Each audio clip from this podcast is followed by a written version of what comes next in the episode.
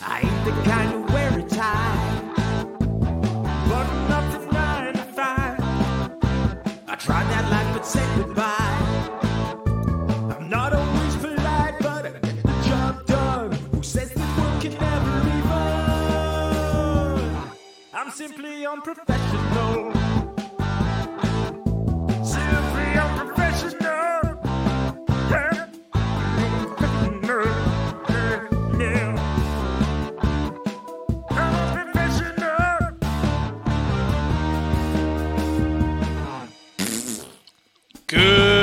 Evening, everybody. Welcome back to another episode of Simply Unprofessional. I'm your host, Webby. Join me tonight. We got Rob, Hey everybody, I got a mouthful of potatoes. and we got a Devin. Hey, it's me, a Devin. I'm here. I got a Faygo cream soda.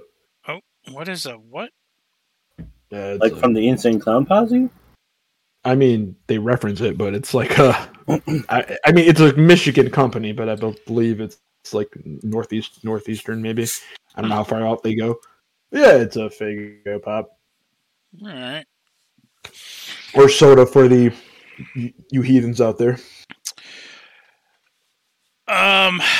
All right. So we had talked about doing an episode on a movie that I got super excited about when I saw it. Uh, but we, Yes. we didn't sit down and watch the movie, so that will most likely be in the next upcoming one of the next upcoming weeks. Uh, I do not want to. Well, no, I think we'll leave it as a surprise when it comes out. Uh, but this week we're going to go back to rating some of the subclasses in D&D. So it is going to be a D&D centric episode. Um, you don't like that, too damn bad. We don't care. exactly. Uh, if you don't want to listen about D&D stuff, then turn off the uh, podcast. I already got your, you know, your listen technically. So uh, but yeah, this week we're going to be talking about the monk subclasses. Um, now, with that, uh, before Rob has to run to go get Matilda, Why is she barking already? uh, well, she's not yelping like she's stuck, and she's not jumping at the door, but she is barking a lot. But before you have to go, because it's inevitable that you're going to have to run and let Matilda in, and then probably out again before the end of the podcast. Mhm. Uh, Rob, why don't you run down just the monk's class features as a whole? Because I know I know you wanted to make it a point when we did the barbarian one to go through the barbarian class features. Yeah. Okay. Um, so the the class features that you start with, which can be affected by the the uh, subclasses, if they are, um, is you start with unarmored defense, which because monks don't generally use armor, it ups your armor class so that it makes you dif- more difficult to hit, which allows you to use your dex and wisdom modifiers to, and add it to your uh, armor class. Um, you also get martial arts, which allows you to strike with your um, bare hands and do a, a, at start it's a D4 of damage, but as you level up, it gets higher and higher until eventually it becomes a D12. I have a Um, question for posterity's sakes. It only goes up to D10. Uh, I thought it went up to D12. No, I thought it goes to D12. No. Maybe, maybe, maybe that was a different edition. But um, D10 from 17th to 20th level. okay, then yeah, it was a different edition. I think it's three three point five would have D12. But anyway, uh, when you say you can strike with bare hands, do you grow like bare arms? You get to punch with bare arms. Or- I fucking wish Exactly. I would always be a monk. I would be like, I have the right to bare arms. I'm just Um, asking for posterity's sake. it's 'cause just like that is the a very important question. Constitution. You can put bare arms on your wall. Yes, you have the right to bear arms. I think everybody should have the right to bear arms. Me too. Uh, Alright, so what else do um, you get with martial arts other than your your martial arts die? Uh, that you can strike with an armor. If you make the attack action, you can strike an armor strike with your bonus action as well. Uh, um, you can also use and then you can dexterity. use yeah for any for your unarmed strikes or any monk weapons. You can use dexterity instead of strength. It's just back and forth.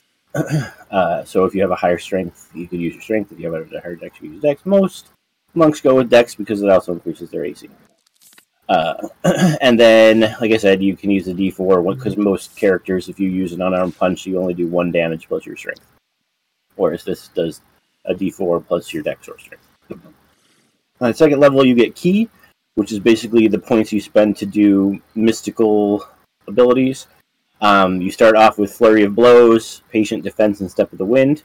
Flurry of Blows allows you to take an extra unarmed attack as your bonus action, so you can strike twice instead of once. Patient Defense gives you the dodge action, which makes it uh, everyone that tries to strike you has disadvantage. Step of the Wind allows you to to dash uh, or disengage as a bonus action.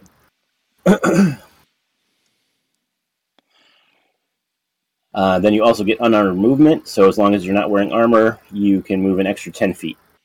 and at ninth level, that increases again. Or no, ninth level, you get to move across vertical surfaces and over liquids.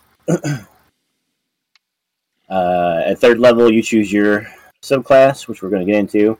You also get deflect missiles, which allows you to, if you are hit with a uh, ranged attack, you can reduce the damage. If you reduce it to zero, you actually catch whatever has been shot at you and you can use a ki point to throw it back. Uh, uh, fourth level, you get slow fall, which you can reduce the fall and damage taken by five times your monk level. so you, when you're really high, you can just jump straight off cliffs and be fine. Uh, at fifth level, you get an extra attack, so you get to attack twice, and then also do your offhand martial arts strike. Uh, and you get the ability to do stunning strike, um, where if you hit a creature, you can spend a ki point to make them take a Constitution saving throw or be stunned, which means they can't do anything until the end of your next turn. Hands down, Uh, one of the best monk abilities Mhm. for sure. At sixth level, you get unarmed strike. Uh, and it counts as magical for the purposes of overcoming magical uh, damage to non-magical attacks. So your uh, uh, bare fists are now able to hit things that have a resistance to non-magical weapons. Uh, at sixth level, your unarmored speed increases to 15 feet instead of 10. Uh, at seventh level, you gain evasion, which is a lot like the rogue ability, where if you have to make a dex saving throw to take half damage, if you succeed, you take no damage, and if you fail, you still only take half, which is very powerful. Uh, stillness of mind is another seventh level one. You cannot be. You can use a, um, an action to end a charmed or frightened effect on yourself. At ninth level, unarmed movement increases. Uh, uh, that's the one where you can run across vertical surfaces or over liquids without falling. uh, tenth is purity of body, uh, which makes you immune to disease and poison. Uh, tenth level, your unarmed movement increases to twenty feet. Uh, at 13th, you get an ability called Tongue of the Sun and Moon, uh, where you can understand all spoken languages, um, and any creature that speaks a language can understand what you say. Uh, 14th level, you get Diamond Soul, which gives you proficiency in all saving throws. Uh, and whenever you make a saving throw and fail, you can spend one ki point to re-roll it and take the second result. um, and then at 14th, your unarmed movement increases to 25 feet as well. At 15th level, you get Timeless Body. Um, you can't, uh, you don't get the frailty of old age. You can't be aged magically. You can still die of old age, but you don't feel any of the effects. Um, and you no longer need to drink water or eat food. Uh, and then at 18th, you get Empty Body, which uh, you can use four ki points as a reaction to become invisible. Uh, and you have resistance to all damage except for force damage. Um, you can spend eight ki points to cast the astral projection spell without needing anything, without needing the material components. Um, but you can't take other creatures with you. And then at 18th level, your unarmored movement increases to 30 feet. And then at 20th, you get Perfect Self, which is bleh, for a 20th level power is if you roll for initiative and you have no ki points remaining, you gain four ki points. Still better than the bard. Yeah, the bard is the worst. I don't know. I mean, the, this is four ki points. The bard gains one uh, one bardic inspiration use. Yeah, the but bard has the worst. level seven spell slot too with it though. Okay, true, but the bard has the worst capstone in D and D. But it's also the first nineteen levels of bard are probably all you really need because the bard is an amazing class by itself. Yeah. All right. Let me just finish writing down this list here so we can rank them. Uh.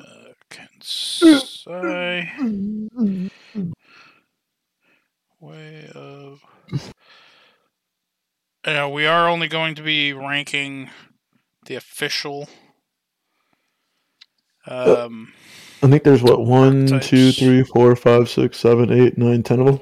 Yeah. Yeah. Of the Just- sun. Soul. All right.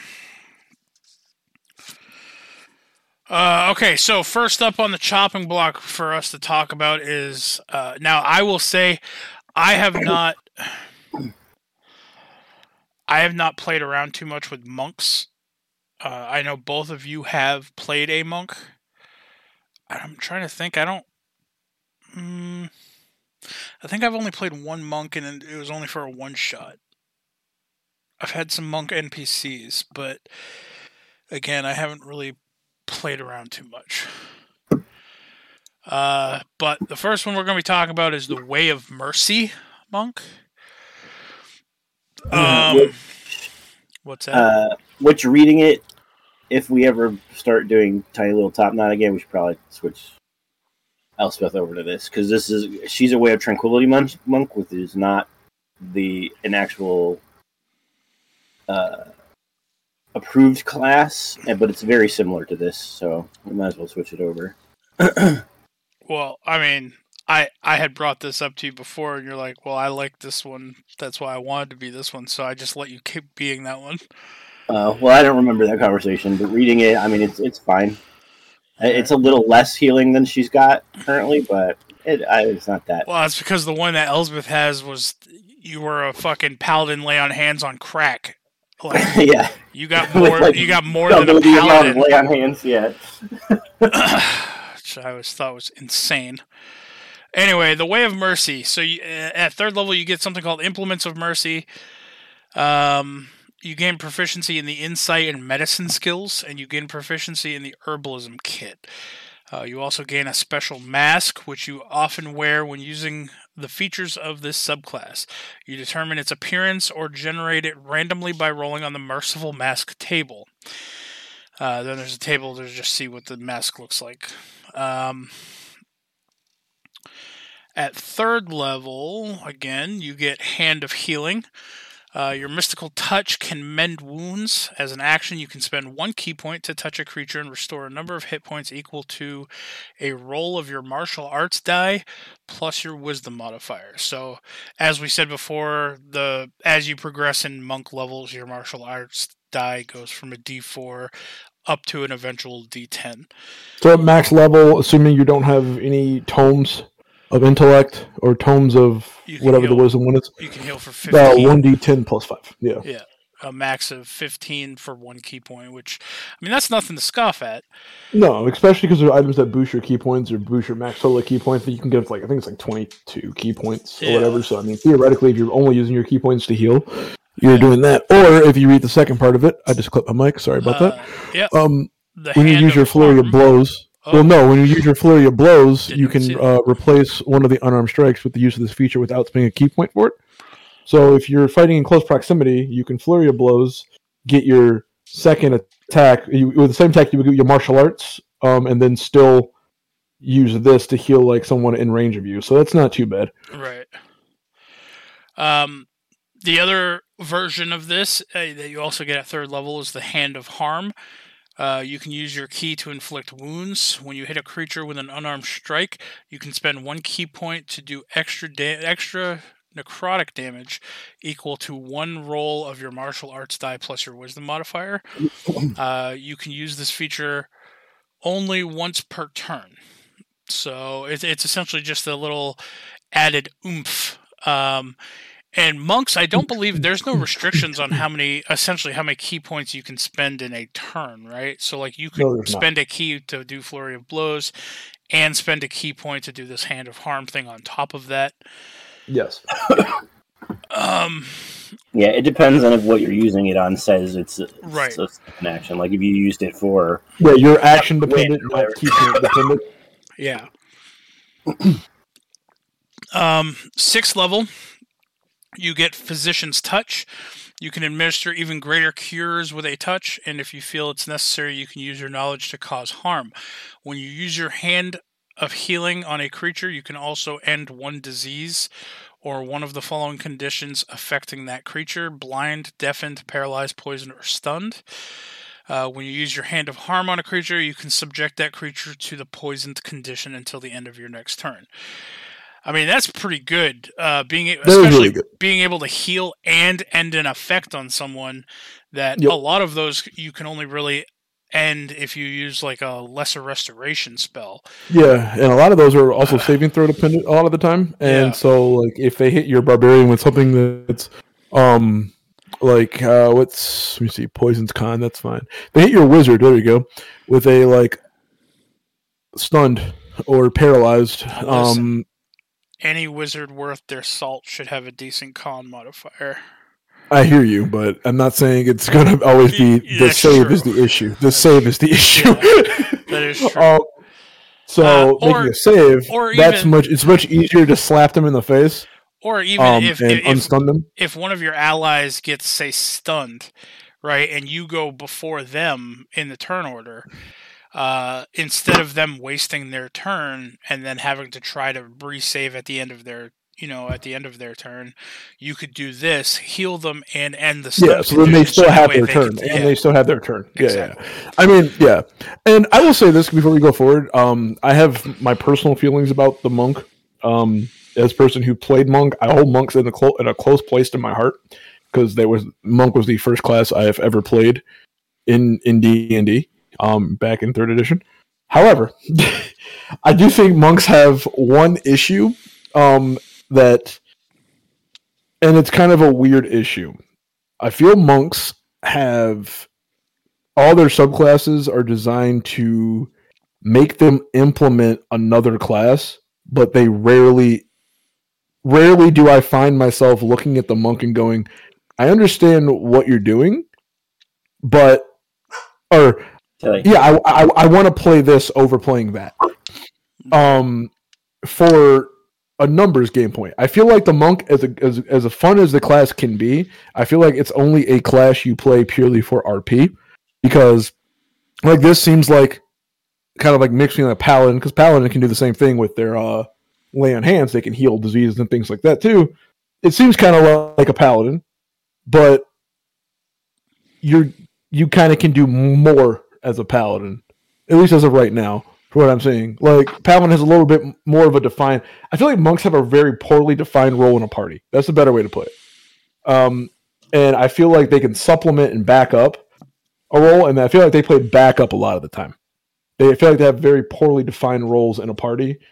So like nobody's ever like looking for their party. Like you know what this party needs? A monk.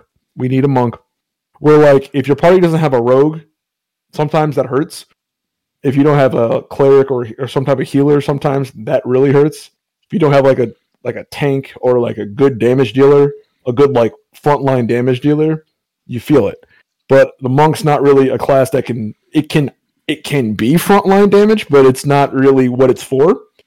Um and yeah it can be a healer, but it's not really meant to be. It's just, it's, it's like a class that I think fits poorly.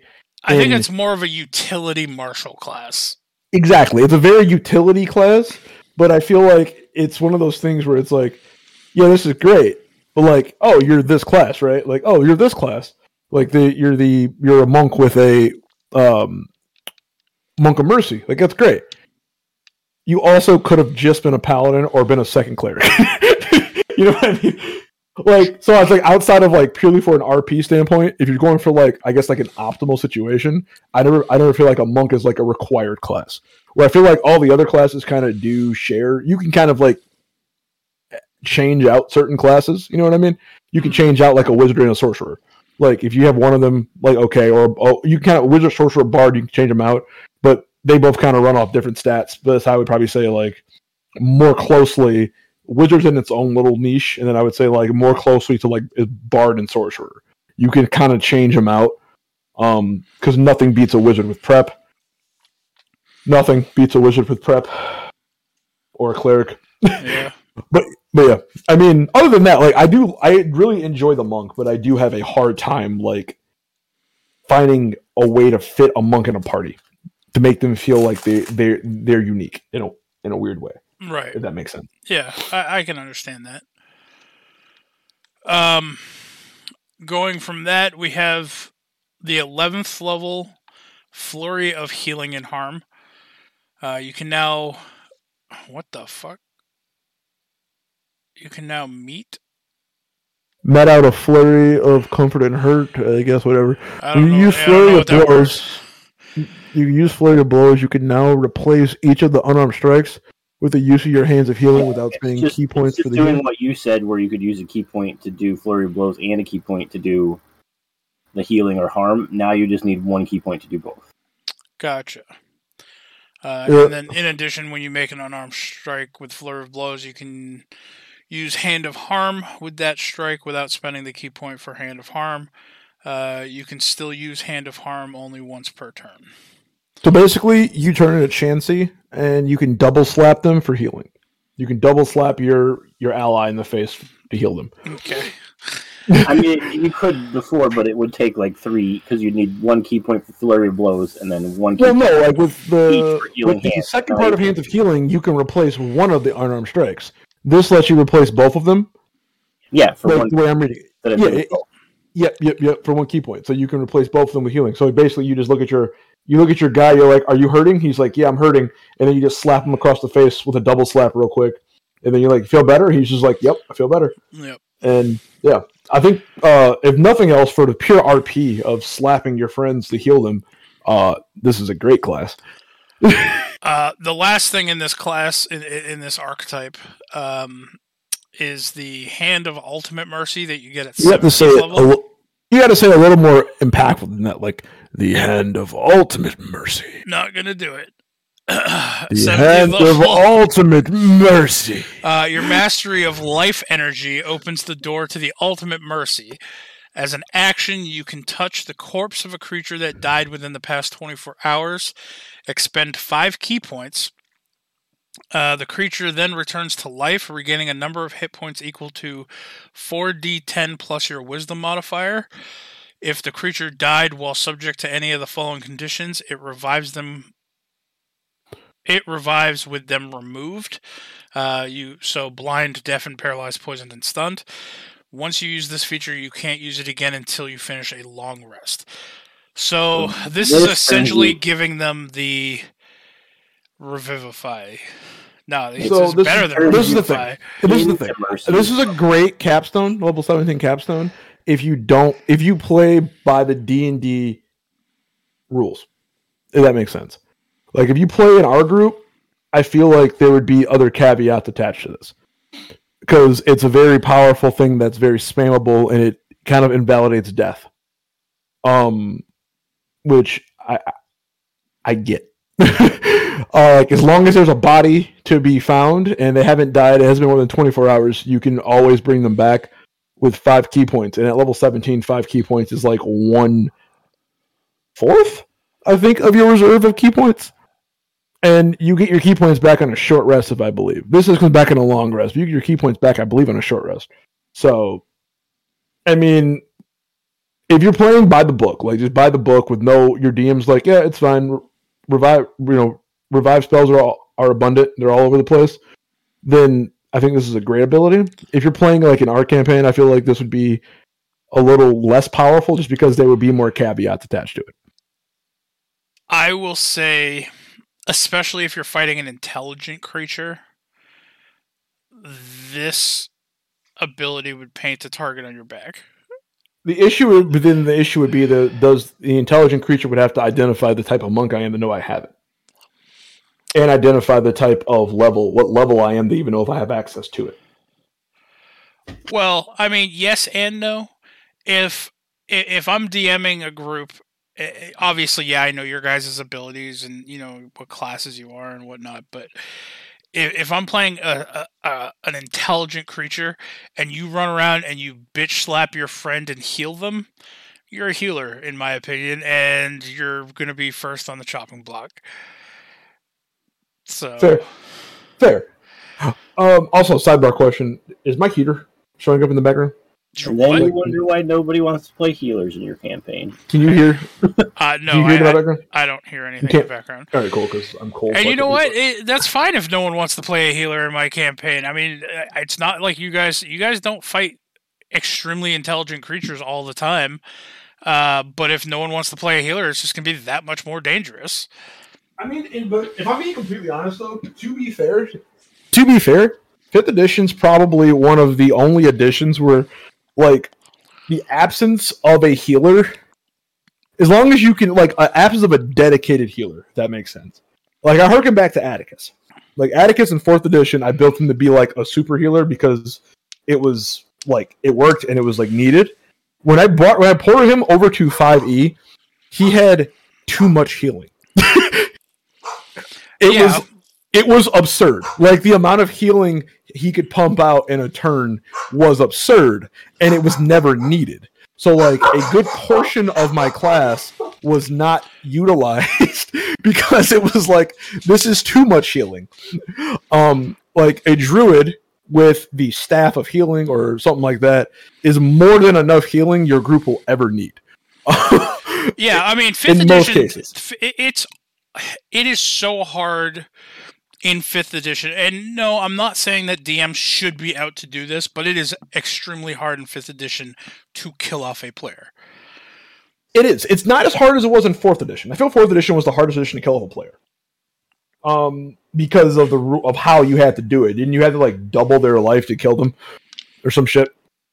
Yeah, I don't think there was like I don't remember if there. I don't think there was like death saving throws or anything like that. No, there. I don't think there was, or there was, but it was like you had to you had to damn near double their life to kill them. It was like insane. But at the same time, in fourth edition, if you were negative in your life hit points and unconscious or whatever, being healed didn't start from zero and bring you back up. I don't believe. I believe you actually had to heal um, them back up to zero and you into the did. positive. Yes, that that is correct. That is.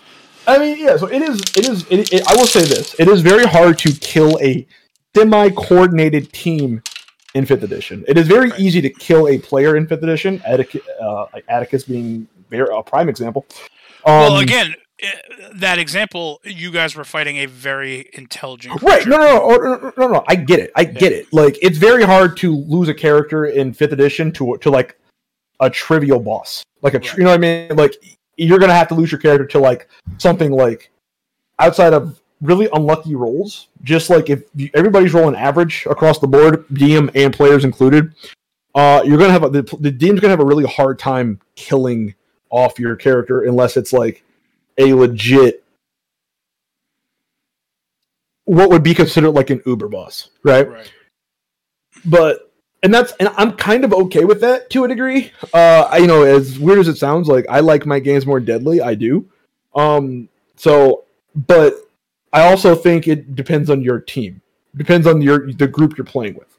Like if i was going to sit down and play a you know dm a game and since he's just in this call he's just not talking but it was like you donnie rob and throws like two other people in there that I know, like Anthony, that know how to work together, right? I'm gonna be a much more ruthless and harder GM than I oh. would on like a group of like People who cat just started. and just who who just started pl- or not even that just started or just started playing together. Right. If that makes sense. Like I know you guys all know how each other work. You guys know how to communicate. You guys know how to work things out. To I feel like you won't. Even if I put something, put the odds against you, you will come up with a plan in battle that will let you at least get through it. It might be ugly, but you'll get through it. right. Whereas somebody who people who if you throw them together, they don't really know each other and they don't really know how to like work together. You're gonna have a much easier time like destroying them. Right. Um, so it's a little bit different. I think I think that it takes a little foresight from the DM to understand that. Um, and then also not billing fights that are legit unwinnable. Yeah. Um, that's you know, so and that's kind of what it is.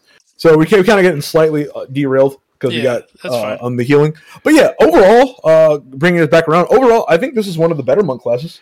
Um, I definitely think it's one of the better monk classes. on I a think scale on a scale from like S being the top tier down through you know A, B, C, and D. Are we doing like pluses or minuses or no, or just flat out level? we'll just do.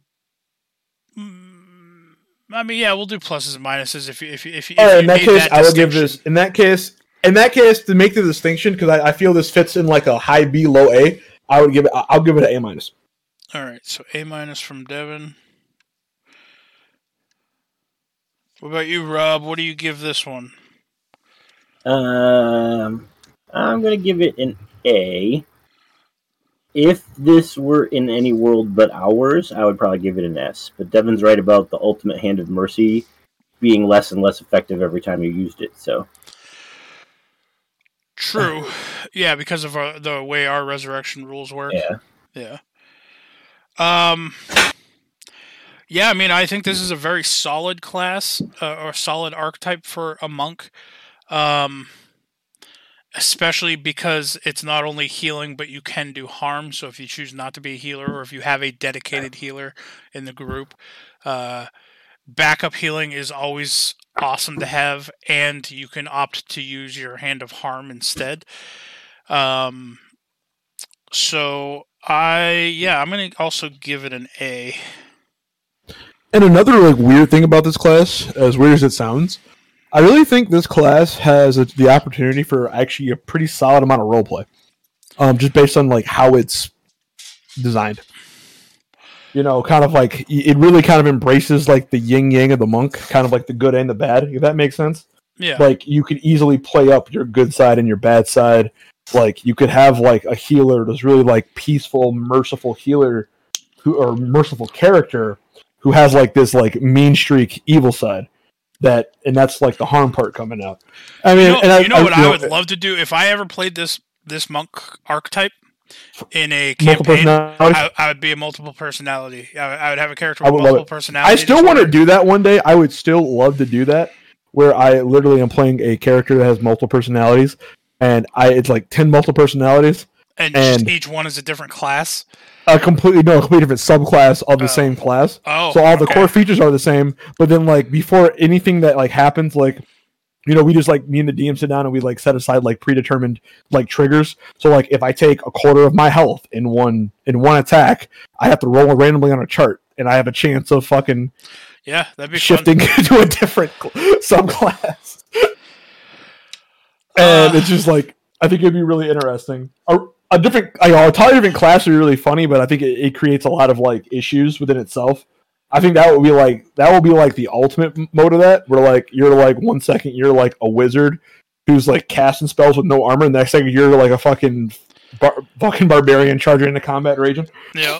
I think that'd be great. Um, but like I think it would just be easier to implement with different subclasses as opposed to different. I feel like because of um, Mernin's new seventh level spell there and and the sword, he's like slowly slipping into multiple personality disorder. I like it. I like it. He's like, I know I'm a wizard, but I like fucking hitting things with this sword. uh, anyway, so the next the next archetype for monk, uh, at this rate, You know I, don't even. I don't even know if we're gonna get through I'm all these. say, I I could easily kill Mernon by putting pit traps outside of every window everywhere. Uh, but yes, true, because that's he only goes through windows. Like that's his thing. I wanted to give him a couple, a couple little unique like what quirks, and that's one of it. He doesn't like door. He doesn't do doors. Uh, and he constantly apologizes. Uh, anyway, the next uh, archetype for monk is the only one that I've ever actually pl- actually played, and that's the way of shadow monk. Uh, Great. so starting at third level, you get Shadow Arts. Uh, you can use your ki to duplicate the effects of certain spells. As an action, you can spend two ki points to cast Darkness, Dark Vision, Pass Without a Trace, or Silence without providing material components. Additionally, you gain Minor Illusion Cantrip if you don't already know it. Um, Shadow Step at sixth level, you gain the ability to step from one shadow into another. When you are in dim light or darkness, as a bonus action, you can teleport up to 60 feet to an unoccupied space that you can see that is also in dim light or darkness. You then have advantage on the first melee attack you make before the end of the turn. Um, That would be a good combo with a rogue character. Like, for sure. I have my take on this class. Uh, there's also, I believe, there's a rogue one that also c- kind of focuses around like shadows and stuff like that. But I know there's a there's also a sorcerer one that focuses. The Shadow shadows. Sorcerer, that's what um what's her name was? Yeah. Asha was. Um, They get some of the Shadow Dog. and let's see. Uh, 11th level, you get Cloak of Shadows. You have learned to become one with the shadows. When you are in an area of dim light or darkness, you can use your action to become invisible. You remain invisible until you make an attack, cast a spell, or are in an area of bright light. And then finally, at level 17, you get Opportunist. Uh, you can exploit a creature's momentary distraction when it is hit by an attack. Whenever a creature within 5 feet of you is hit by an attack made by a creature other than you, you can use your reaction to make a melee attack against that creature. Um, I like the idea. I like the fact that they gave him an, they gave the monk an, an additional thing to use a reaction for. Yeah. Because it doesn't. I mean, you don't have shield unless you multi-class, so you can't use that as a reaction. Opportunity attacks are situational, so if you're And not your only real reaction you can kind of use is um uh is like catching an arrow, but that's such also situational. Right. Um, so anytime that you're given more things to do with your action economy, it's it's always a bonus, in my opinion. Yeah, no, I, I agree. Um, I agree. I also think this is probably. I haven't I haven't read into uh, much of these other ones, but like this is this is one of my favorites as far as like thematic. Like you could RP, Mhm. you know, even role playing and stuff like that. This has a lot of different uses that you can use. So That's kind of how I feel about this class. I kind of feel there's a subclass. I feel it's I feel RP potential is very very high, and I feel like what it brings to the table is useful. I do, however, feel like um every time at least every time I've seen this is in play, it doesn't bring it brings a lot to the table um for I guess like out of combat situations, but you I don't it's not too much outside of like opportunist um and shadow step occasionally, but then that's also kind of situational.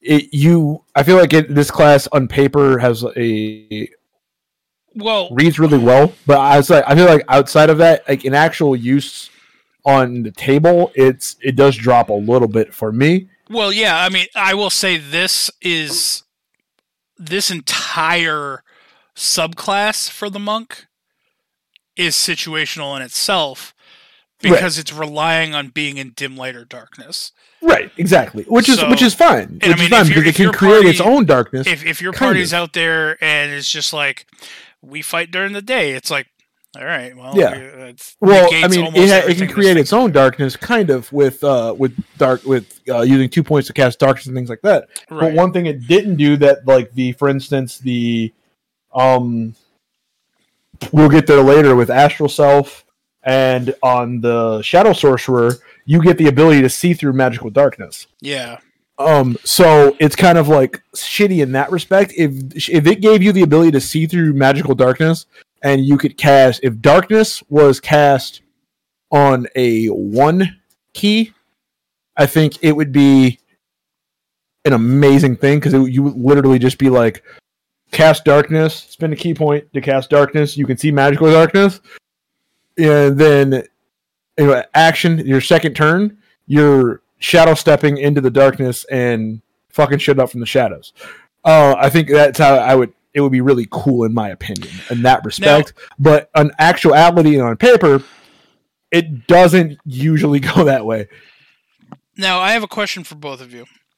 Mhm. Uh, in regards to feats, specifically for this, if a feat had a pre- prerequisite of the ability to cast a spell, would you say that this particular monk could do that? Because you do have the minor illusion cantrip. That is a spell.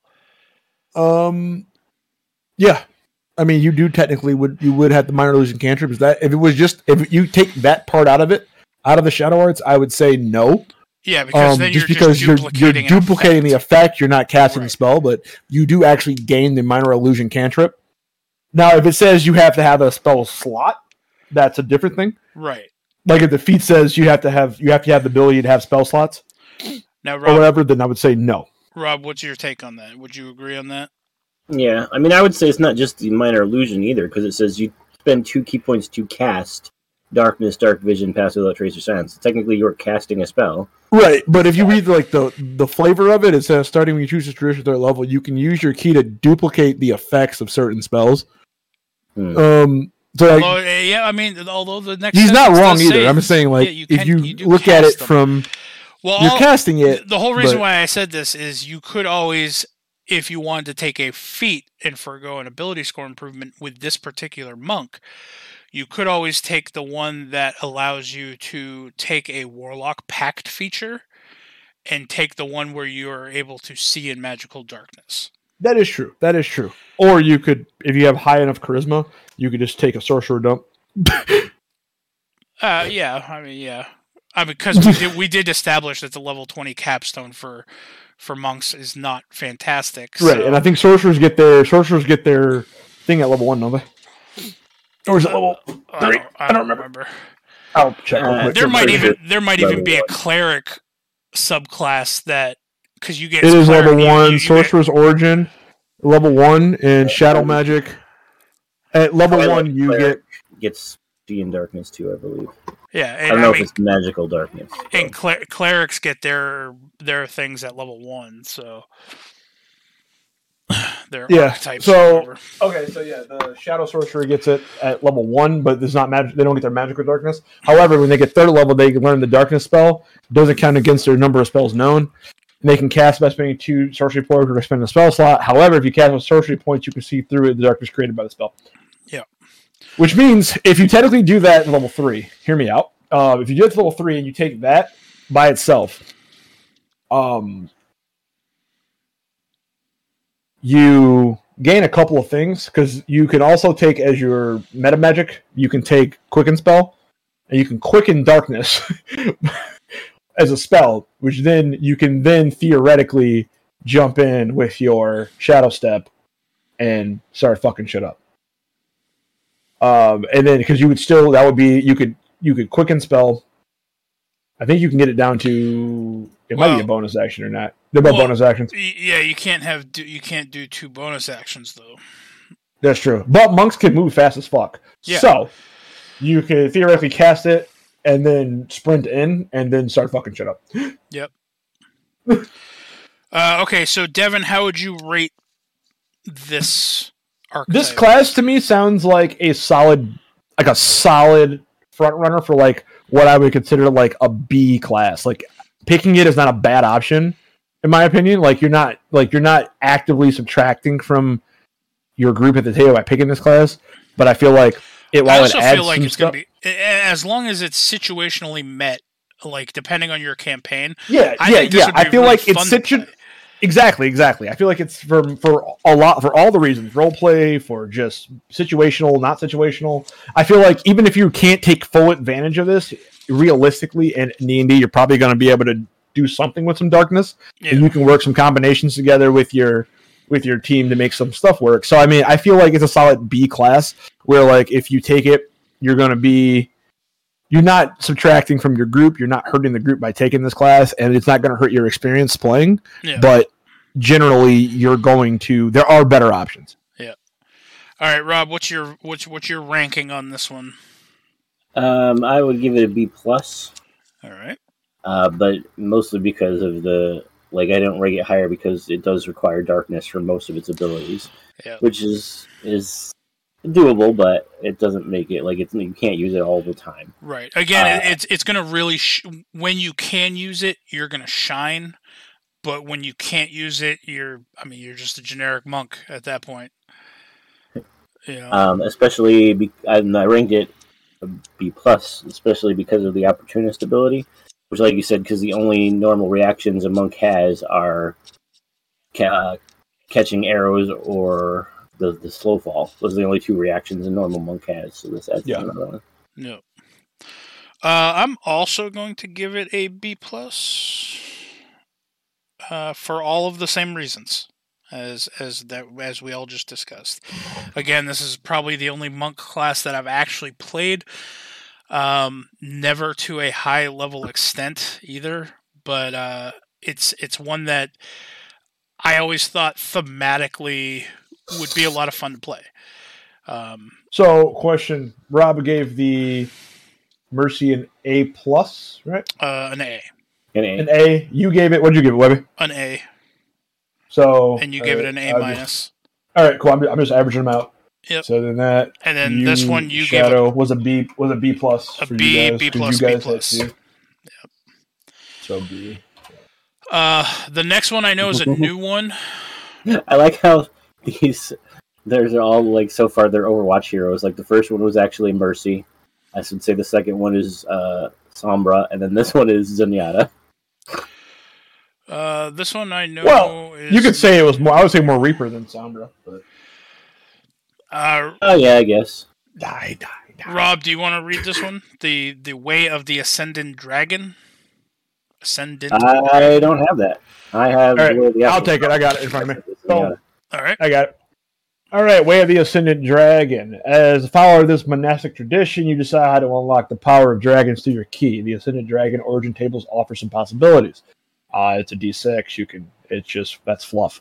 Level three, you get your Draconic Disciple. At third level, you can channel Draconic power to magnify your presence and imbue your unarmed strikes with the essence of a dragon's breath. You gain the following benefits. Draconic presence. If you fail a charisma, intimidation, or charisma perception check, persuasion check, sorry, uh, you can use your reaction to re-roll the check as you tap into the mighty presence of dragons. Once this feature turns a failure into a success, you can't use it again until you finish a long rest. Draconic strike. When you damage a target with an unarmed strike, you can change the damage type to acid, cold, fire, lightning, or poison. Tongue of the dragon. You learn to speak, read, and write Draconic or other one of the language of your choice. Also at third level get Breath of the Dragon. Uh, at third level, you can channel destructive waves of energy like those created by the dragons you emulate. When you take the attack action in your turn, you replace one of the attacks with an exhalation of draconic energy in either a 20 foot cone or a 30 foot line that is 5 feet wide. Your choice. Choose a damage type as to cold, fire, lightning, or poison. Each creature in that area must make a Dex save. Throw against your ki save. DC taking damage the chosen type equal to two rolls of your martial arts die on a fail save, or half as much on a successful one. At 11th level, the damage of this feature increases to three rolls of your martial arts die. You can use this feature a number of times per uh, equal to your proficiency bonus, and you regain all expended uses when you finish a long rest. While you have no uses available, you can spend two ki points to use this feature again. At sixth level, you get wings unfurled. At sixth level, when you use your step of the wind, you can unfurl spectral draconic wings from your back that vanish at the end of your turn. While the wings exist, you have a flying speed equal to your walking speed. You use this feature another number of times equal to your proficiency bonus, and you regain all expended uses when you finish a long rest. Level 11 aspect of the wyrm. Um, at level 11, the power of your draconic spirit now radiates from you, warding your allies or inspiring fear in your enemies. As a bonus action, you can create an aura of draconic power that radiates 10 feet from you for one minute. For the duration, you gain one of the following effects of your choice. Frightful Presence. When you create this aura, and as a bonus action on subsequent turns, you can choose a creature within with aura. The target must succeed on a Wisdom saving throw against your ki save DC, or become frightened of you by uh, of you for one minute. The target can repeat the saving throw at the end of each of its turns, ending the effect on itself on a successful save. Resistance. Choose a damage type when you activate this aura acid, cold, fire, lightning, or poison. You and your allies within the aura have resistance to that damage. Once you create this aura, you can't create it again until you finish a long rest, until you spend three ki points to create it again. Ascendant Aspect, the capstone of this subclass. At 17th level, your Draconic Spirit reaches its peak. You gain the following benefits Augment Breath. When you use your Breath of the Dragon, you can spend one ki point to augment its shape and power.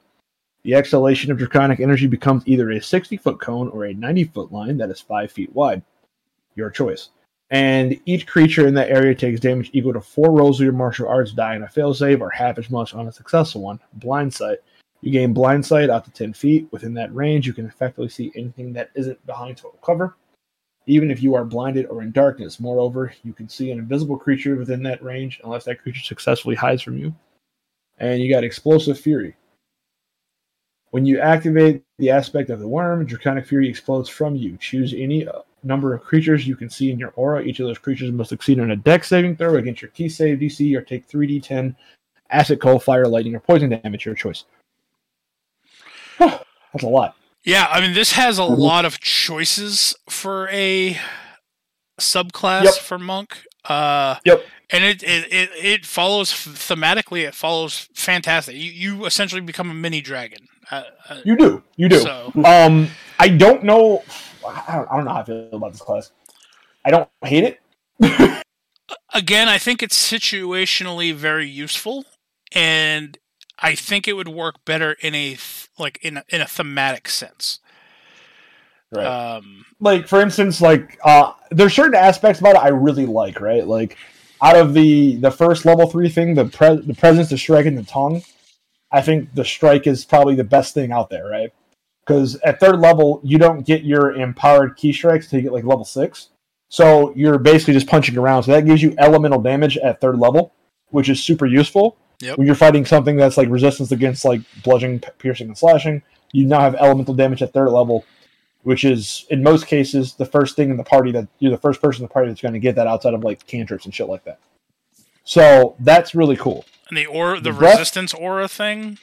Yeah, that's dope. The Breath of the Dragon, super dope. Um, I think it's really nice. It's relatively low damage at first because you're, you're like your martial arts die doesn't scale that high.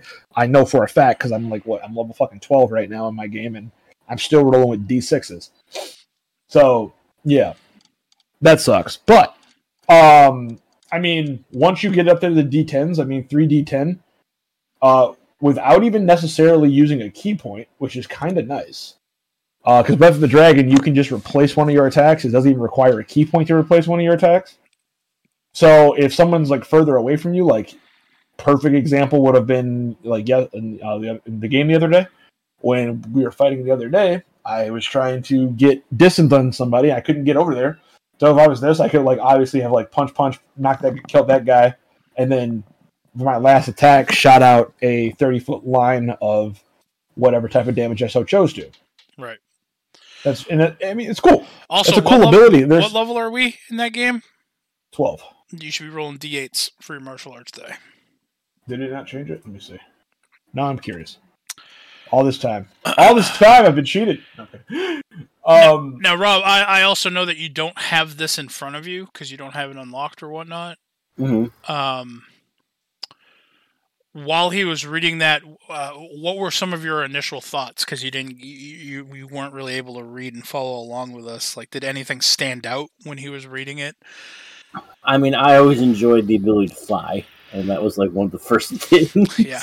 I, the second he read that, I was like, well, Elsbeth wouldn't need her stupid fucking lava filled boots. Uh, so yeah, I mean that was the number one thing. Was like, ooh, you could just fly. you guys Um, are rolling one d eights, right? yeah. If we're 12, yeah. Alright. Oh my god, this changes everything. Uh, let's start with you, Rob. Uh, if you need clarification on anything, let us know. But what would you rate this at at first listen? I mean, I I'd probably say B plus. Another B plus for the Roberto. All right, Devin. What would you? You're the one who read it. Uh, what would you rate this? This. I'm kind of in the same range of, of a B. I think it does add a lot to it, but also I feel a lot of the stuff it also adds to. You also can kind of get in a weird way. You get more uses of it, but you kind of can get the same thing by being a dragonborn. I was just gonna Um, say you you mentioned this at the beginning of this of this episode, and like so far it's like Way of Mercy Monk. It's like yeah okay so you want to be a paladin cool. Way of Shadow Monk cool you want to be a rogue. Way of the Ascendant Dragon cool you want to be a dragonborn. I like could just been a dragonborn, bro. That's Like that's what I'm saying. Like it's And like, then if, I- I if you like chose to be a dragon-born way of you're, the you have redundant dragon, breath weapons, yeah, you just you're doubling up on shit. Like, or you could just be like a weirdo, and you could be like a red dragonborn that has like a that Acid has a cold breath and be and be shunned by your village. Right, it could be a whole thing. Yeah, It Yeah. could be a whole thing. I mean, I you do. were shunned from your barbarian village because you you cannot produce fire breath. I, I do like I, I do like it. Um, I think it's great thematically. I do feel like a, a lot of the things again are kind of situational. Yeah. Um, but again, where if you're put into the- if you're put into a situation where this this archetype can shine, you're going to fucking shine like a diamond. Like Yeah, if uh, you're yeah, if you're in a exactly. wintry area and you're fighting a bunch of shit that's immune that's immune to cold but really like vulnerable against fire, and you do just let out a fire breath, you're fucking Or if you're doing a fighting ton a of dragon damage. and you have your aura, your resistance aura, you Right. and everyone within ten feet from you, if they all kind of there, you feel like you and all your frontline guys are resistant to fire damage. right. Super useful. Yeah. You know what I mean? I mean, so that's kind of, and this is kind of wrapping right back around to my rating. That's I'm going to give it the same thing I gave the Shadow because I feel like role play wise, I think it's kind of cool. Uh, and when you can take full advantage of it, I think it's a very cool ability. And don't get me wrong, like the ability to fly and all that stuff, solid. Um, I'm going to give it another B for me. Yeah, I'm gonna I'm gonna give it a B plus again, same I did last time.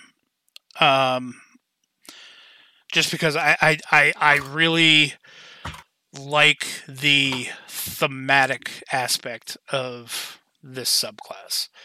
Yeah, same, same, So- same. All right, uh, Devin, uh, we're on to what you play currently. Yes, the way of the astral self. Uh, do you want to read this one, or do you want Rob to read this one because he didn't get to read the last one?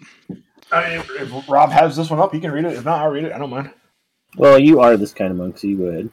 All right, Arms of the Astral Self, third level. At third level, your mastery of ki allows you to summon a portion of your Astral Self. As a bonus action, you can spend one ki point to summon the arms of your Astral Self. When you do so, each creature of your choice that you can see within 10 feet of you must succeed in a dex saving throw or take force damage equal to two rolls of your martial arts stat.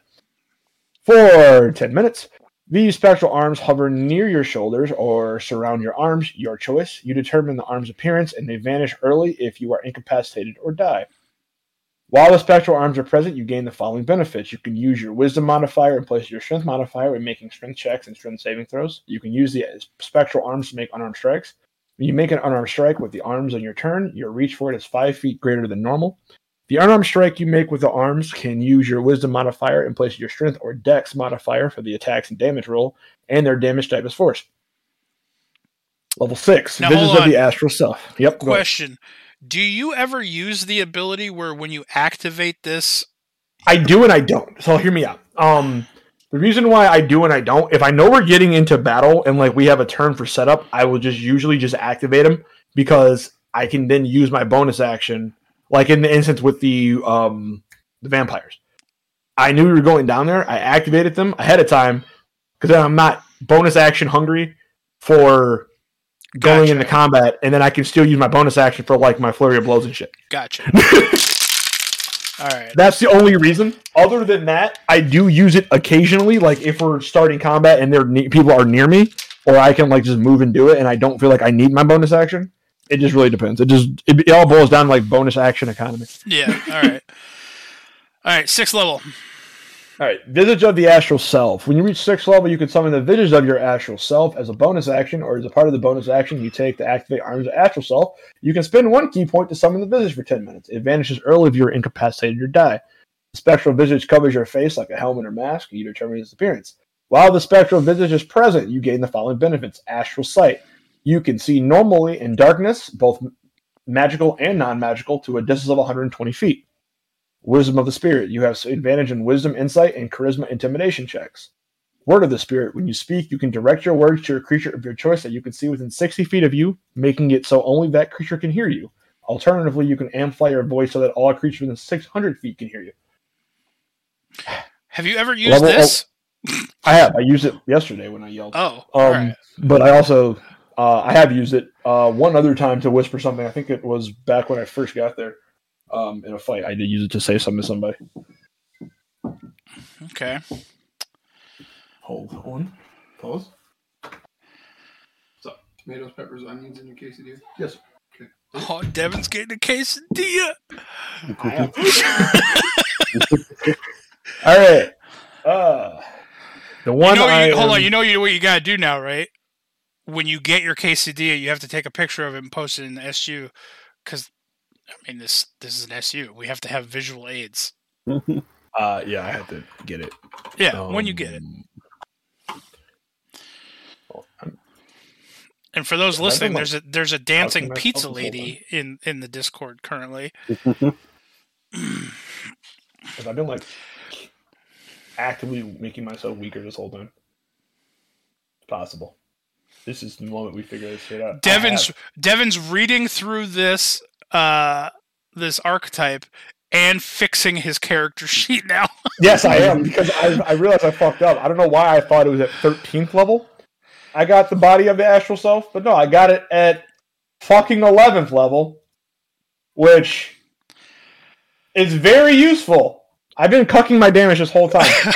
oh, Oh yeah, So body- you can deal extra damage. You weren't doing that.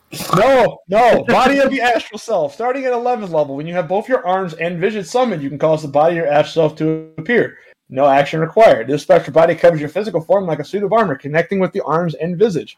You determine its appearance. While the spectral body is present, you gain the following benefits. When you take acid, cold, fire, force, lightning, or thunder damage, you can redirect or use your reaction to deflect it. When you do so, the damage you take is reduced by 1d10 plus your wisdom modifier, minimum of 1. I really wish you could throw this shit back, but it'd be it would, that would be too awesome. Um, empowered arms. Once on each of your turns, when you hit a target with the arms of the astral self, you can deal extra damage to the target equal to your martial arts die. Which, by the way, I was shorting myself on a whole martial arts die of damage. So I've just been doing like no damage when I should be doing way more damage. I, I sad boy now. Uh, but okay, now this is the level. This is where I want to get to. This is where I want to get to. Awakened Astral Self. Starting at 17th level, your connection to the Astral Self is complete, allowing you to unleash its full potential. As a bonus action, you can spend five ki points to summon the arms, visage, and body of your Astral Self and awaken it for 10 minutes. This awakening ends early if you are incapacitated or die. While your Astral Self is awakened, you gain the following benefits Armor of the Spirit. You gain plus two bonus to armor class. Astral Barrage. When you use the extra attack feature to attack twice, you can instead ta- attack three times if all the attacks are made with your Astral Arms. Damn. Plus So then flurry of blows. So it's five times. Yep, five five attacks Jesus. a turn plus haste. Yeah, yeah. That's I'm stacks gonna, with start haste. throwing, I'm gonna start throwing haste on you. Now, let me ask you this, Devin, because I don't know if you've ever actually described what your astral visage or, or, or body or whatever looks like. Is it is it like when the Power Rangers combine? Um, not when they combine. No, When they when they form like Voltron or whatever the fuck? Not Voltron. no, it's not like a fuck- Megazord. What the fuck? Why not? Because it's not. Well, all right. It's like Zenyatta. I told you. Yeah, no, like D- Donnie's got it right. It's basically a Susanoo. Like it's a it's a fucking Susanoo from. uh Yeah, That's why I joked and said it's basically a Susanoo from fucking Naruto. Those weak boys. Or Webby, you'll understand this later. It's a it's a stand from JoJo. Oh, I mean, I don't understand that yet. So, I said you'll understand that. Yeah, you'll understand that later. all right. basically, so, this would this is basically a stand from JoJo. It comes later in later seasons. This is basically what a stand from JoJo. is. oh, all right. just his pure force spine. Or I could literally just make it cover my own body and, and be like an armored dude. Yeah. Flies around. Uh, I all also right. choose to do it. I can So- change it by the whim. Let's start with Rob first. In how how you how would you rank the Way of the Astral Self Monk? Um, I will give it an A minus. I feel like this is kind of more thematic to what like an actual monk would be, like calling on like something beyond themselves to increase their power. Basically, like I don't know, it just seems more like a monk thing than most of the others. Okay. Uh, and all the extra attacks and damage that Devin hasn't been that using. Devin has not been utilizing. uh, Devin, how would you rate We're, we're going that to the you- next session. now like, that you actually Devin's know how it works? I know, right? we're going to the next session is like Devin's damage jumped up like 20 points on average a turn. What the hell? Yeah, Um, well, you know, honestly, you, you were forgetting how to do this. Your monk died. This, that, the other thing. Yeah. So hear me out. Um, with this particular class, as weird as it sounds, even though I play it, I'm gonna give it. I'm gonna give it like a B plus, and the reason why I'm gonna give it a B plus is because while I think it's one of the better monk classes at just if you want to play, like Rob said, it's very themat- thematic, um, and it's very it's like a thematic for what the monk is. Um, it's on brand for a monk. It does, and it does I think dive more deeper. It does kind of in a weird way fix a problem that I the problem I talk about with monks. Where like, yeah, you're a monk, but you you're really just playing another a weaker version of another class. This doesn't feel like that. It's one of the few classes I think, well, subclasses that don't feel like you're playing another version of another class, or like or like the remnants of it. You're playing something completely different that no other class really can do. Right. With that being said, I do think this class offers very little on the side of utility. And it's just pretty much just for damage, purely for damage purposes. And it offers very little in the like for RP sake and your utility sake. So for that, for me, I'm gonna give it a B plus. Now, I have a question Answer. about Maybe. our rankings. Are we allowed to take bias into account when we rank something? Uh, I mean, I'm trying not to, given the fact that I just lowered my class down to a B plus, even though I played the class. Um, but that's just me. Uh, you, you, you, it's your show. You do what you want, because you're going to do that anyway. Well, I will say, okay, with my bias, I, I, I was initially going to give this this class a C. I'm I'm just not a fan of, of this particular subclass. Um,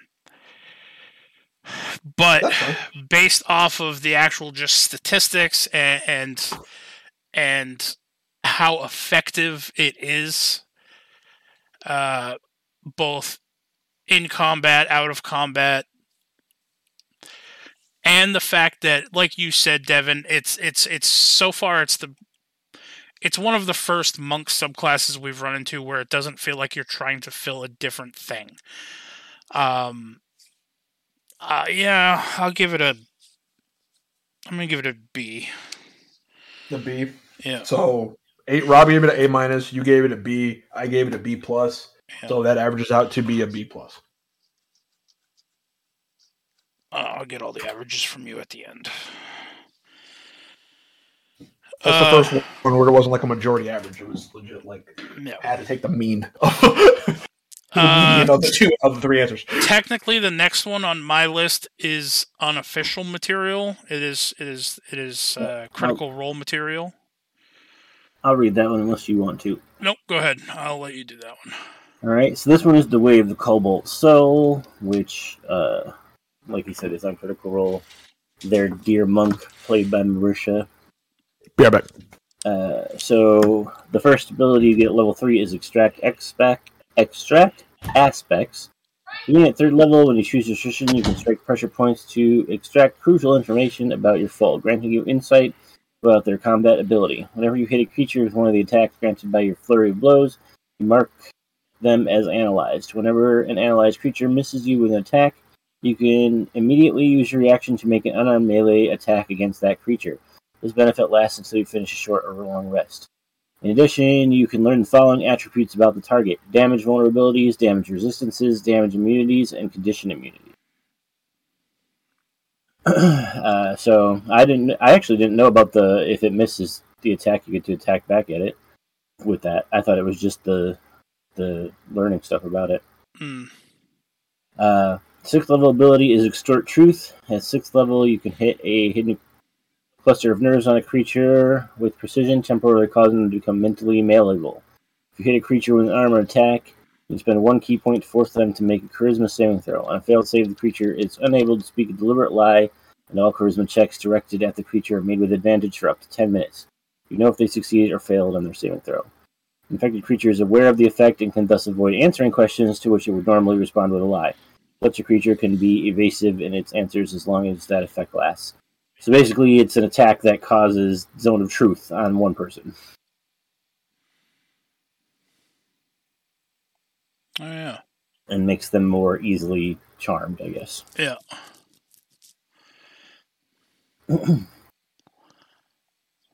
God, there's a lot to this one.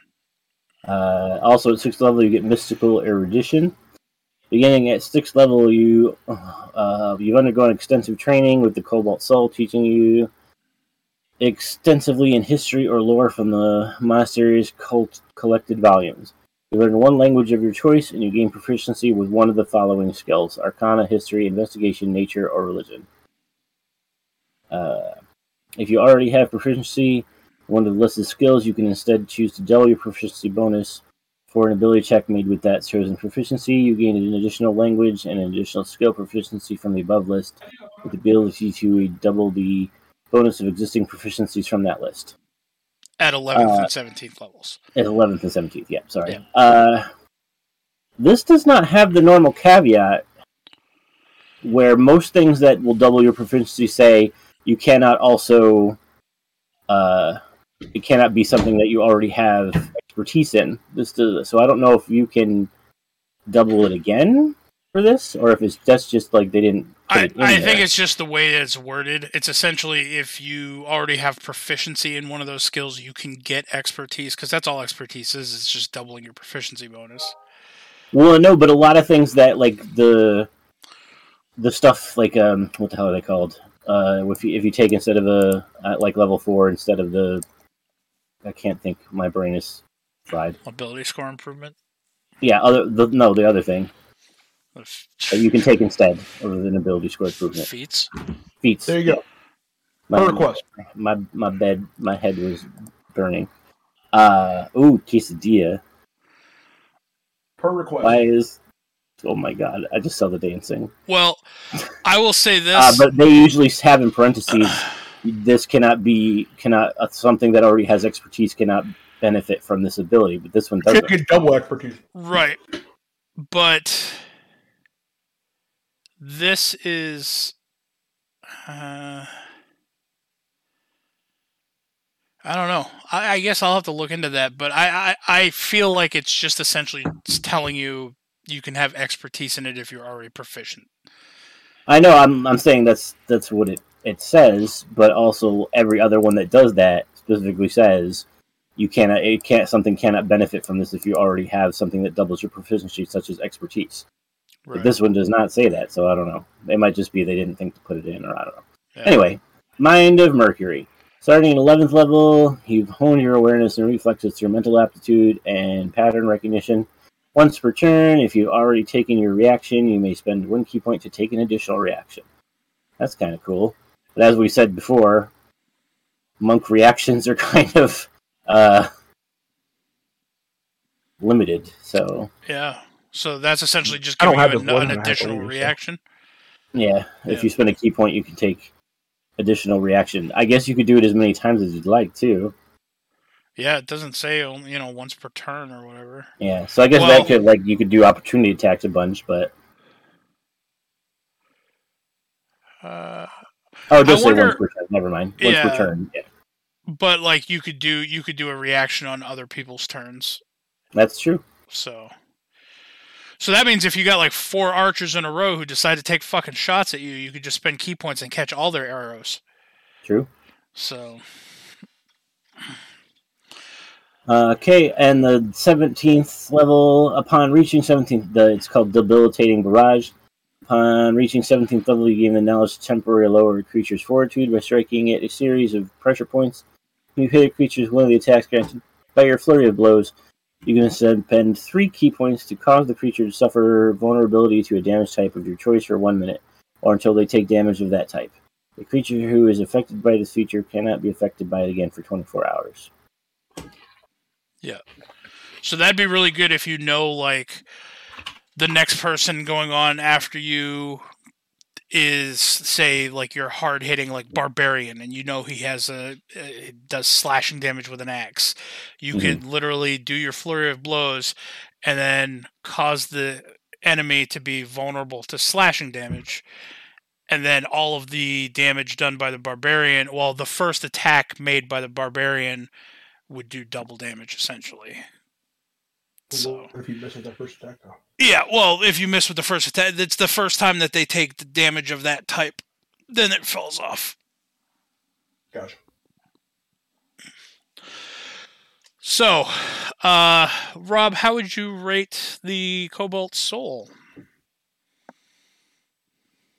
I'd probably say B minus. Okay, any particular reason? Just because, unfortunately, the first ability, which is able to uh, extract vulnerabilities, damage resistance, immunities, like I use a lot of homebrew monsters, so that wouldn't. But a lot of people know, like metagaming, know those kind of things for a lot of enemies already. So it's kind of like, eh. Uh, and then I don't know. And then the last ability, like it's cool, but you can only use it once ever for 24 hours. Like, okay, is that creature really going to be back in 24 hours, or is this going to be the end of the thing? Well, you can only use it once on that creature for 24 hours. If you're fighting a, a bunch of different monsters at once, that you, I mean, you could do it on each of them. Um, granted, it is only for the one attack, essentially. Which I think, if you're putting that 24 hour caps, you know, time limit, time frame on it, then yeah, it, sh- it should be for like a round or, you know, Yeah. something a, a little bit longer. Although, I mean, causing anything to become vulnerable to a damage type is that's substantial. Um, you know, so like, was disintegrate like f- is that force damage? You know, so if if you cause them to become vulnerable to force damage, and then all of a sudden they get hit with a disintegrate spell the next round, that's insanity. You're as long as it hits, you're automatically doing a minimum of Like, 81 I- damage, 82 damage. I get it, but uh, at the same time, a, a single crit would do almost the same thing. True, but imagine if you crit with the vulnerability. Yeah. Well, I mean, how often is that going to happen? Well, I mean that's true. I mean, that all depends, I guess, on your party makeup because like there are certain things like where you could turn a hit into a crit, maybe. Um, it is super situational. I, I will say that, and with with you being able to only affect it, you know, a single creature once in a 24 hour period of time, I, I do get that, especially for your level 17th thing. It's it's a little on the weak side. I, I do I do agree. Uh, Devin, uh, I don't think you were here to hear much of it, but I was what not. what would you rate the Cobalt Soul? From What I heard, I'd probably go like middle of the road, like B minus, B. All right, I'll say B minus. Um, I mean, the the additional reaction thing is really really handy. Um, mystical erudition, you're just you're, just becoming a skill monkey using that essentially. Um, I don't. I'm I'm gonna go with a C. So B minus, B minus, C. Yep. What's the B minus? Is that what the average is? Yeah, well, well two two B minuses and a C, so we make it that way. Yeah. Um. No. All right. Uh, moving on, we have the next one is Way of the Drunken Master. Uh, this one, when I first read it, it seems very fun to play, um, in my opinion. So, starting at third level, you get bonus proficiencies. When you choose this tradition at third level, you gain proficiency in performance skill if you don't already have it. Your martial arts technique mixes combat training with the precision of a dancer and the antics the antics of a jester. You also gain proficiency with the brewer's supplies if you don't already have it. Uh, also, at third level, you get drunken technique. You learn how to twist and turn quickly as part of your flurry of blows. Whenever you use flurry of blows, you gain the benefit of the disengage action, and your walking speed increases by 10 feet until the end of your current turn. So essentially, you could run in, attack, flurry of blows, and just GTFO. Um, unless you're fighting something with Sentinel, because then disengage doesn't fucking matter. Uh, tipsy sway starting at sixth level you can move in sudden swaying ways. You gain the following benefits. Leap to your feet. When you're prone you can stand up spending only five feet of your movement rather than half your speed. Redirect attack. When a creature misses you with a melee attack roll you can spend one ki point as a reaction to cause that attack to hit one creature of your choice other than the attacker that you can see within five feet of you.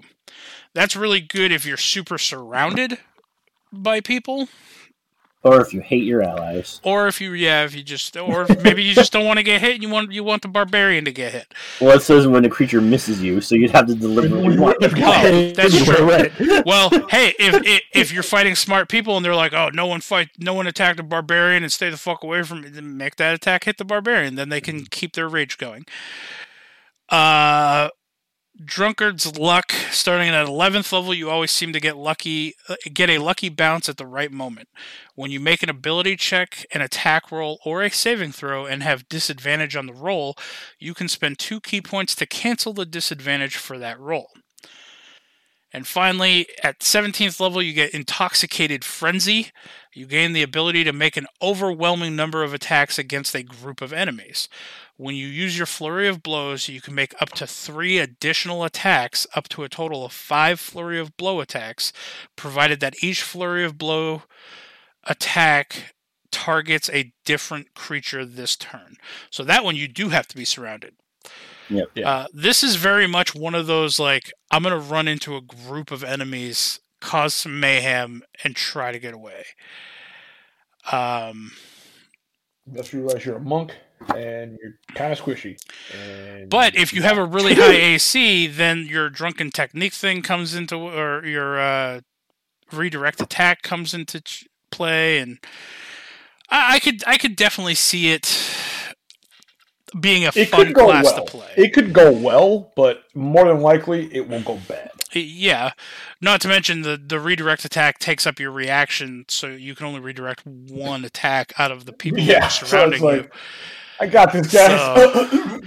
Damn it. And if you're I didn't think surrounded by bandits who can make two attacks every round, it's like, well, okay, I can redirect one of these see the other three misses. Um, Sorry.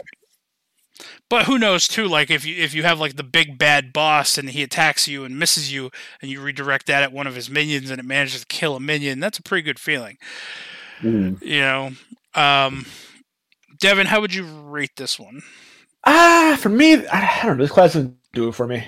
Uh, I think it's overly situational, and I think what you get out of it isn't anything like crazy. Um, and like you could take a feat that this does better. Like you could take lucky, and the lucky feat is a great feat that just kind of moots out two of this entire class's abilities. Like it moots out the redirect attack, and it redirect and it moots out the drunkard's luck, and yeah, But what if Like, you have I- I- lucky I- and this? I mean that's fine, but I mean you're you're just spending ki points where you don't Well- need to be like Lucky only lets you re-roll an attack, right? You can reroll Uh, an attack. Oh, you can oh, reroll. I, you? I think any dice, any any. yeah, you D20 can reroll any dice, whether it's against you or for you. Like so, if they hit you, you can just reroll the dice and then make and give them one of the dice. Before, you have to declare it technically before you know their modifier and shit. But with Roll20, that's kind of hard. Um, Well, you just have to declare before the DM says whether it hits or not. So, right, like if the if if an attack if a guy made an attack, it's like oh 20 right, but like know, it's I written with the idea of it being like, like, oh, in well, person. So uh, like you see the DM roll a or the DM rolls like if he does a public roll, he does a, a rolls in front of you, rolls a just a plain d twenty. You don't know the modifiers. Well, he really rolls a plain d twenty and it's a fifteen. It could be a fifteen. Your AC is twenty. You're like, all right, well, I'm good, but he has like plus like ten. So theoretically, you're supposed to say, you know, hey, on paper, like oh, I get what you're saying, like before you declared it's hit, but like a little bit of common sense. Like when you see the dice roll, it's like, oh shit, that's a pretty much it. That's over a ten. Lucky roll. That's under a ten. We're good. Yeah. like pretty much eleven or higher. You depending on what you're fighting against, you may want to just lucky roll. Yeah. Um, but yeah, I mean, I don't know. So for me, I'm gonna give it a C plus. A C Well, the reason I, I asked about Lucky is because Drunkard Luck doesn't get a reroll. It just you can cancel out disadvantage, which is kind of powerful if you think about it. I mean, Like, which is if you effectively it- re-rolling it and giving giving somebody disadvantage or taking away their advantage. It's kind of the same thing. It's just not on, on exactly like if they- somebody attacks you with advantage and you lucky there you lucky them and you roll shitty. Well, you can give them the shitty roll regardless of their advantage.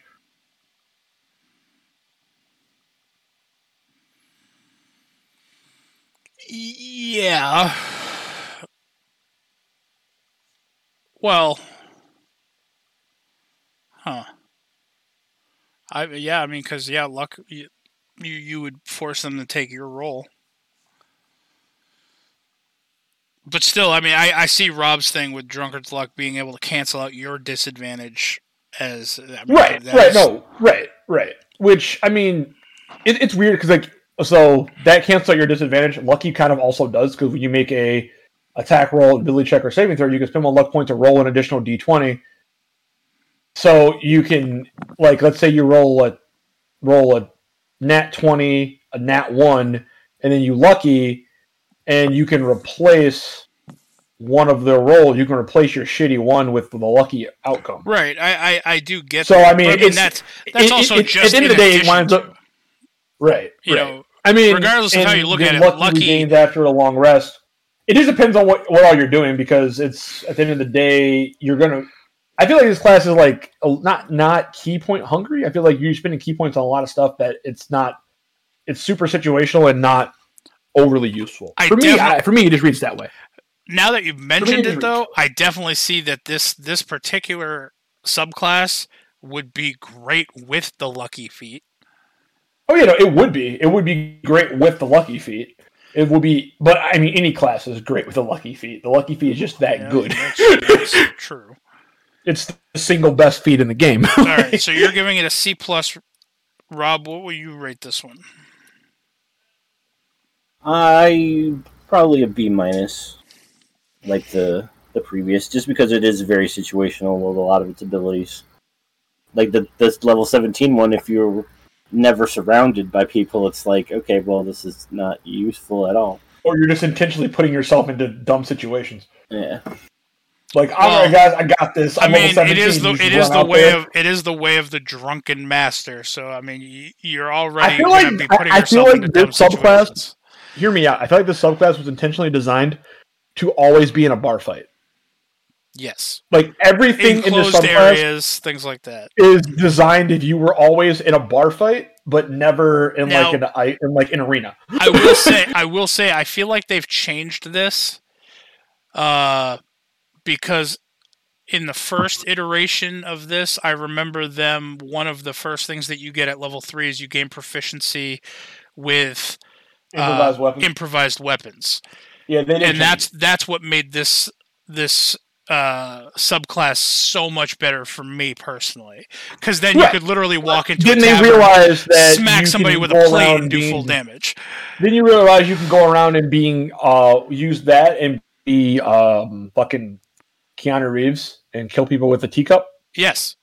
Yeah, one hundred and percent. that's fine. Like, but And at a certain point, And you're using your kind monk, of and you're using your martial arts die. Right. that's At a certain point, it's kind of absurd. So that's So- why they got rid of it. Nah, I still loved it. I mean, I love it. It would have fit the class. absurd. Uh, I'm gonna give this. God, I mean, I I like this class. The um. The disengage action just by doing flurry of blows is phenomenal. Drunkard's luck is great. Intoxicated frenzy is very situational. Ah. I mean, with the exception of the bonus proficiencies that you get at third level. I'm going to give this one an A minus. I like this class.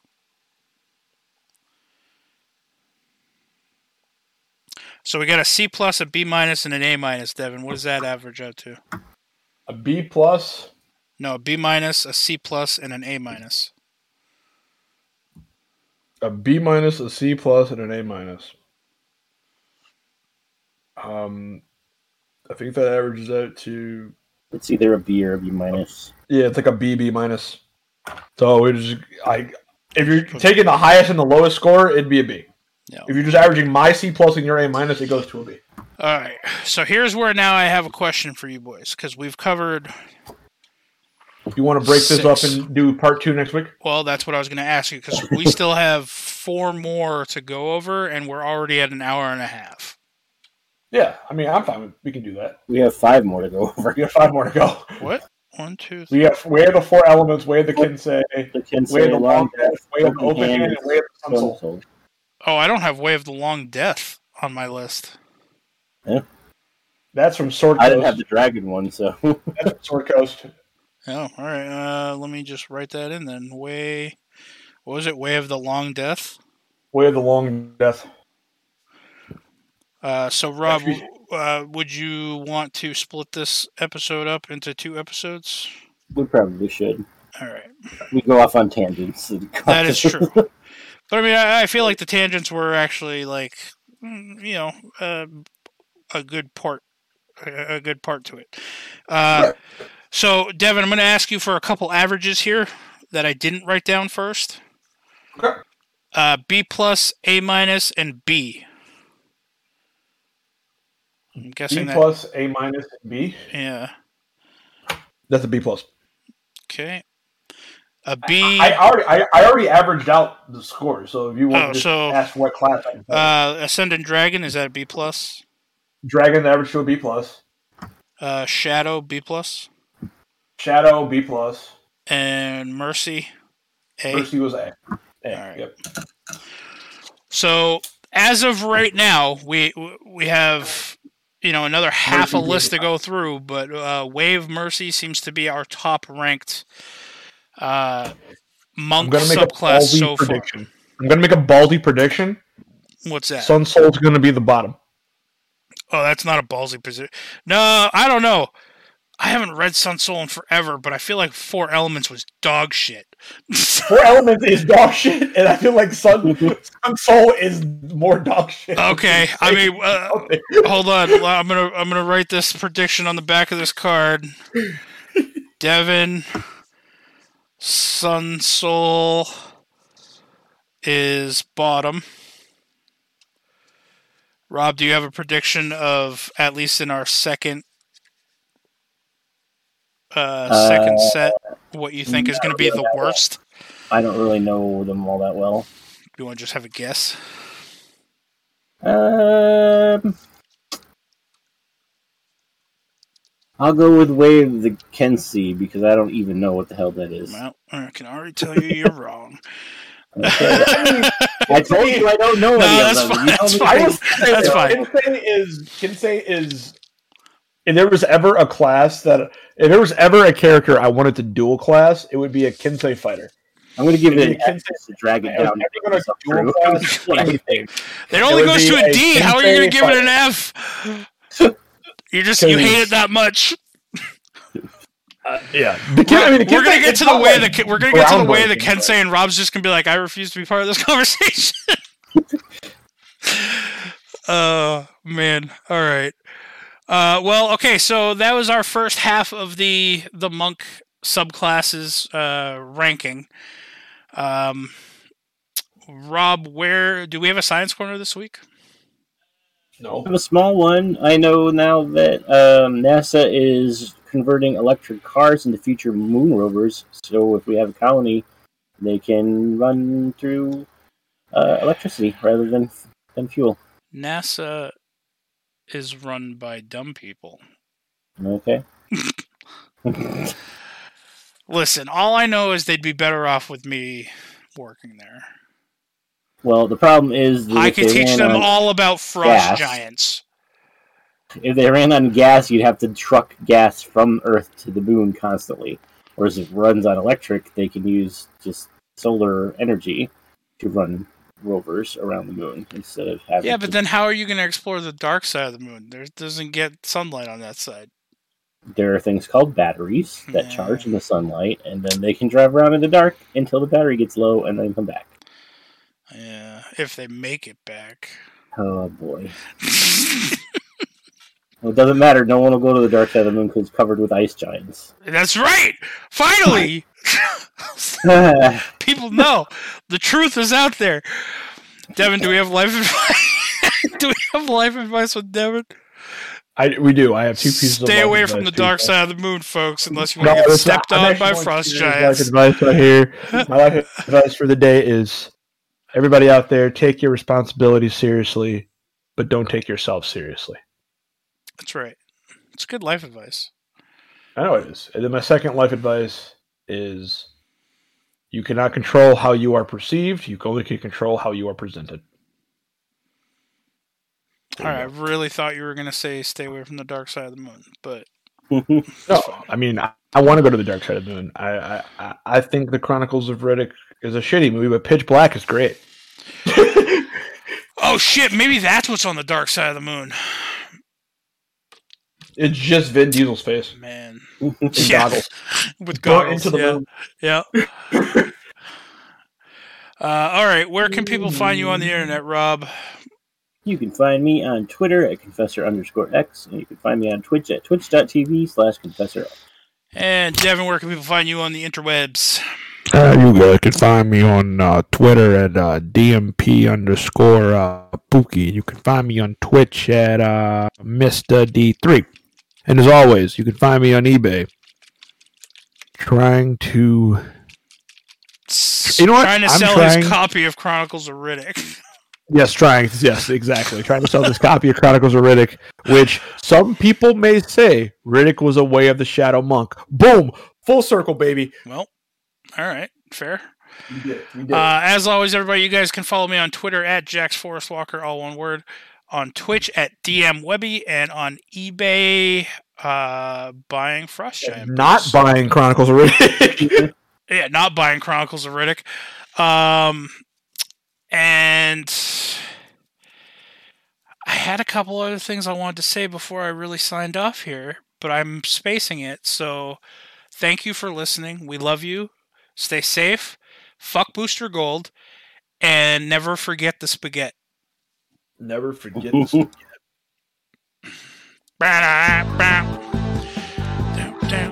Not forget sexy pizza lady. Or a sexy pizza lady. That's true. Never wanted to peel pepperoni off a pizza so fast. That's all I'm saying. I want to see what's under there. Is that a weird, like, f- porn fetish, like f- cartoon foods? I don't understand. I feel like it is. Probably. If it, if, if it wasn't, now that you said it, it is. It is now.